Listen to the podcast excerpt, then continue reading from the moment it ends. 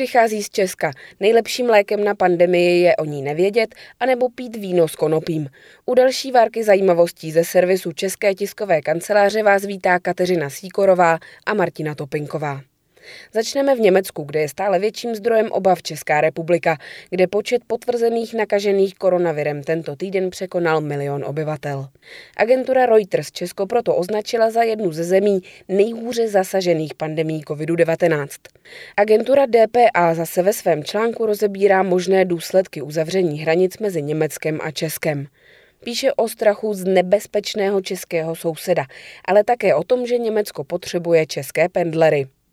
V Evropě mají vyšší počet nakažených v přepočtu na obyvatele za posledních 14 dní jen Portugalsko a Španělsko, poukazuje Reuters na data Evropského střediska pro kontrolu a prevenci nemocí.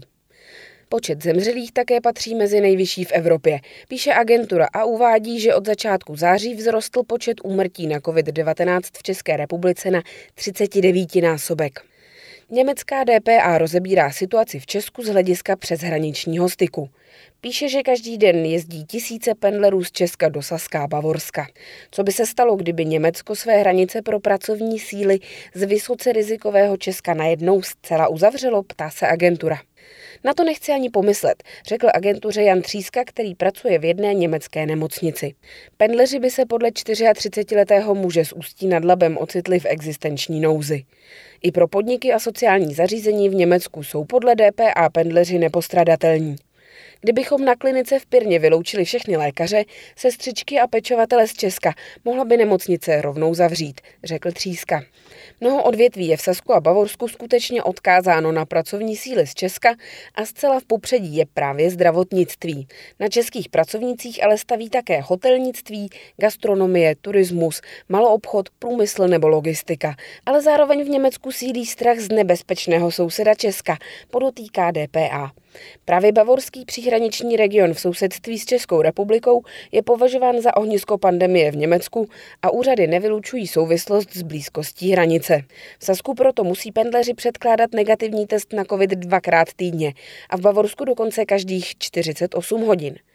Víme o prvních výpovědích, protože pracovníci už to nesnesou, říká šéf obchodní a hospodářské komory v Chamu Richard Brunner.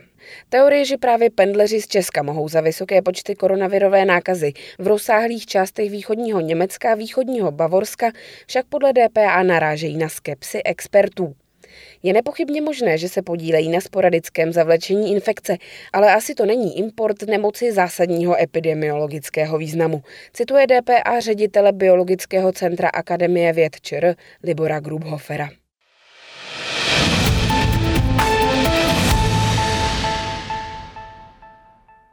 Podobné obavy z koronaviru dosud zcela míjeli mladého Brita, který se pomalu zotavuje z desetiměsíčního komatu. Nemoc přitom prodělal už dvakrát. 19-letého Josefa Flevaila loni 1. března srazilo auto. Bylo to tři týdny před začátkem prvního britského lockdownu. Mladý muž byl kvůli traumatickému poranění mozku v kómatu mnoho měsíců. Nyní se ale pomalu začíná zotavovat a reaguje na podněty. Jeho teta Sally Flevailová Smithová listu The Guardian sdělila, že její synovec nebude o pandemii nic vědět, protože 10 měsíců spal. A dodala, že ani neví, kde začít. Kdyby jí někdo před rokem řekl, co se během roku stane, myslí si, že by tomu nevěřila. A proto netuší, jak Joseph pochopí, čím jsme si všichni prošli. Doplnila, že se rodina prostřednictvím videohovorů snažila mladému muži vysvětlit, že za ním nemůže kvůli protikoronavirovým opatřením. Nepokoušela se mu však sdělit rozsah pandemie.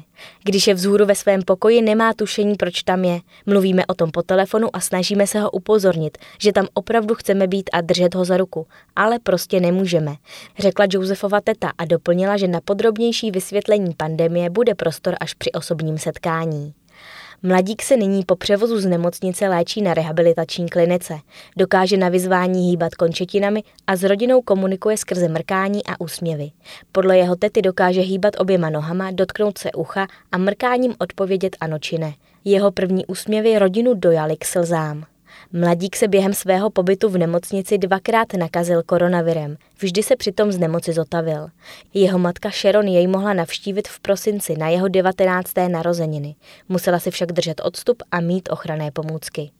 Před nehodou se Flevail věnoval sportu a loni v květnu měl dostat prestižní ocenění vévody z Edinburgu, kterou mohou získat lidé do 24 let za dlouhodobý rozvoj ve sportu, dobrovolnictví a za uskutečnění dobrodružné expedice. Rodině se prostřednictvím kampaně s názvem Josefova cesta podařilo vybrat 30 tisíc liber. Výtěžek je určen na pomoc teenagerovi při jeho zotavování.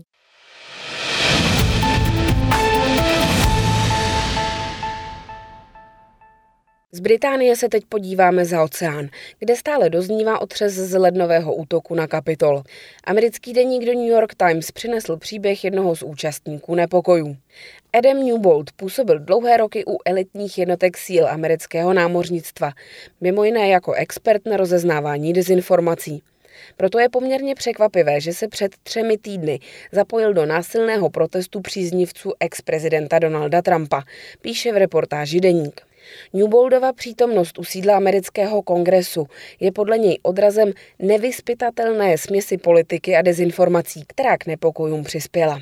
I přes svůj výcvik a zkušenosti s působením po boku agentů CIA Newbold podobně jako tisíce dalších účastníků protestu podlehl vykonstruované teorii o tom, že podzimní prezidentské volby ve Spojených státech zmanipulovaly tajemné síly.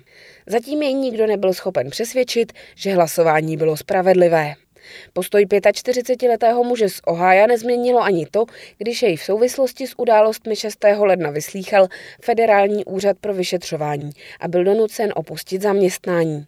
Newbold je pevně přesvědčen, že napadení kapitolu bylo na místě. Sám se prý dovnitř nedostal a zatím nebyl obviněn ze žádného zločinu.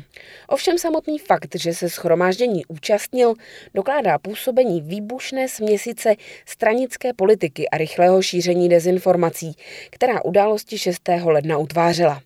Je to důkaz toho, jak přitažlivým se příběh o zmanipulovaných volbách postupně stal.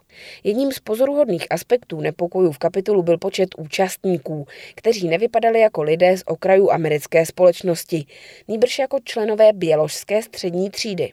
Hasiči a realitní makléři, marketingový manažer či člen městského zastupitelstva, všichni uchvácení nepodloženými konspiračními teoriemi. Pana Newbolda by mělo být vzhledem k jeho zkušenostem těžké oklamat. Před několika lety pomáhal organizovat vojenské cvičení s názvem Jade Helm 15 a ocitl se na opačné straně bezpředmětného a potenciálně nebezpečného poprasku kolem údajného vládního spiknutí. Tehdy se tomu jen zasmál. Nyní odmítá, že tvrzení o krádeži voleb jsou konspirační teorie a je přesvědčen, že nejmenovaným společenským elitám se za pomoci manipulace volebního softwaru podařil skrytý převrat. Spojené státy jsou podle něj stále na pokraji konfliktu. Byl jsem v zemích po celém světě, kde lidi indoktrinují propagandou, řekl Newbold minulý týden v dlouhém telefonickém rozhovoru. Nemám žádné pochybnosti. Jsem přesvědčen, že volby nebyly svobodné a spravedlivé, dodal. U elitních jednotek síl působil Newbold přes 15 let. Kariéru u námořnictva ukončil ověnčený několika vyznamenáními v roce 2017 a odstěhoval se do městečka Lisbon v Ohio. Tam si otevřel kavárnu a založil společnost nazvanou Advanced Training Group, která učila taktikám složek síl příslušníky armády a policie a spravovala posilovnu a střelnici pro místní obyvatele. Pan Newbold je řadu let registrovaným republikánem a řekl, že volil Trumpa. Během posledních čtyř let, když kritika prezidenta ve velkých médiích sílila a když Newbold se svými podpůrnými vzkazy na Facebooku narážel na stále větší antipatie, vysloužilý voják postupně přešel k médiím a fórum, která sdílela jeho názory. Na podzim loňského roku už trávil čas v uzavřených facebookových skupinách, kde se šířila rétorika krajní pravice. Přidával dlouhá videa s často naštvanými monology o tom, jak se někdo snaží ukrást zemi. Vypadalo to, že byl čím dál více přesvědčený, že se děje spiknutí nejen proti Trumpovi, ale i proti americké ústavě, kterou co by veterán musí chránit. Ke konci roku v jednom z videí předpovídal komunistický převrat, proti kterému se lidé musí postavit. Když to začne být násilné, budu ve svém živlu, prohlásil. A tuhle zemi budu bránit, pokračoval monolog. Newbold předtím začal ve své střelnici pořádat soukromé schůzky s dalšími podobně smýšlejícími lidmi. Vypověděl jeden z členů klubu, který prý skupinu opustil znepokojen rostoucím extremismem. Začalo to být hodně jako sekta, uvedl původní člen, který si nepřál být jmenován. Snažil jsem se s ním diskutovat, ukázat mu fakta, ale v tu ránu začal být nepříčetný, dodal. Po útoku na Capitol Newbold smazal některé ze svých agresivnějších facebookových příspěvků. S jeho vírou v konspirační teorie o volbách ale vývoj zjemně nezacloumal. Minulý týden při rozhovoru mávnul rukou nad desítkami soudních verdiktů, odmítajících stížnosti na výsledky. Nezajímaly jej ani logistické překážky bránící sfalšování voleb pořádaných nezávislými činiteli ve více než třech tisících okresech. Aniž předložil důkazy, naznačil, že by bylo naivní předpokládat, že výsledky nebyly zmanipulované. Ve videu zveřejněném šest dní po nepokojích v kongresu bývalý voják nevyloučil, že by se mohl sám uchýlit k násilí.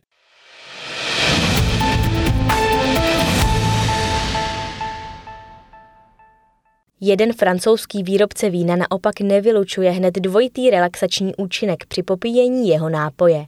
Může za to konopí, které francouz, kterému podle všeho jen alkohol přišel málo, začal do vína přidávat.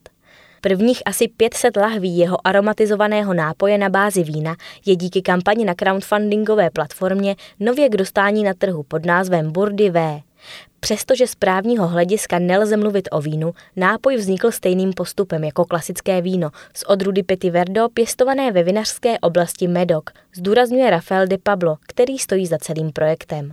Mok ale navíc obsahuje cannabidiol neboli CBD látku, která se vyskytuje v konopí. Tu de Pablo získává z nedaleké biofarmy. Na rozdíl od THC je cannabidiol ve Francii legální, protože nespůsobuje psychotropní stavy, má ale relaxační účinek. De Pablovi prý trvalo přes tři měsíce, než vystihl žádoucí poměr vína a konopí. Jedna lahev nakonec obsahuje 250 mg kanabidiolu. Dávkování vychází z předpokladu, že se o láhev podělí 3 až 4 lidé. Výrobce ujišťuje, že kombinace vína a kanabidiolu vytváří zajímavou a překvapující chuť. Má ovocné tóny připomínající černý rybíz a po degustaci opravdu pocítíte relaxační účinek. Nápoji dali zelenou francouzští znalci vín Alan Reyno a Michel Roland, který řekl, že to ve skutečnosti není víno, ale že se mu líbí, že to připomíná ta vína, která zná a vychutnává si je už 40 let. I ve Francii jde o první nápoj svého druhu. Víno s konopím již existuje v Kalifornii nebo ve Španělsku. Právě kalifornským vínem se de Pablo podle svých slov inspiroval. Jednu lahev prodává za necelých 35 eur, což je asi 900 korun. Archeologický nález učiněný na území dnešní Francie navíc může naznačovat, že stejný nápoj si už vychutnávali galové. V nádobě na víno z hrobu pocházejícího z druhého století před naším letopočtem se totiž našly stopy konopí. A na závěr pozvánka do Akademie ČTK, vzdělávacího centra České tiskové kanceláře. Ne každá krize musí skončit katastrofou. Jak správně tlumočit manažerská rozhodnutí veřejnosti a médiím, se dozvíte na únorovém kurzu krizové komunikace. Více informací na www.čtk.cz lomeno akademie pomlčka ČTK. Z aktuálního četkástu je to vše. Díky za poslech a naslyšenou za týden.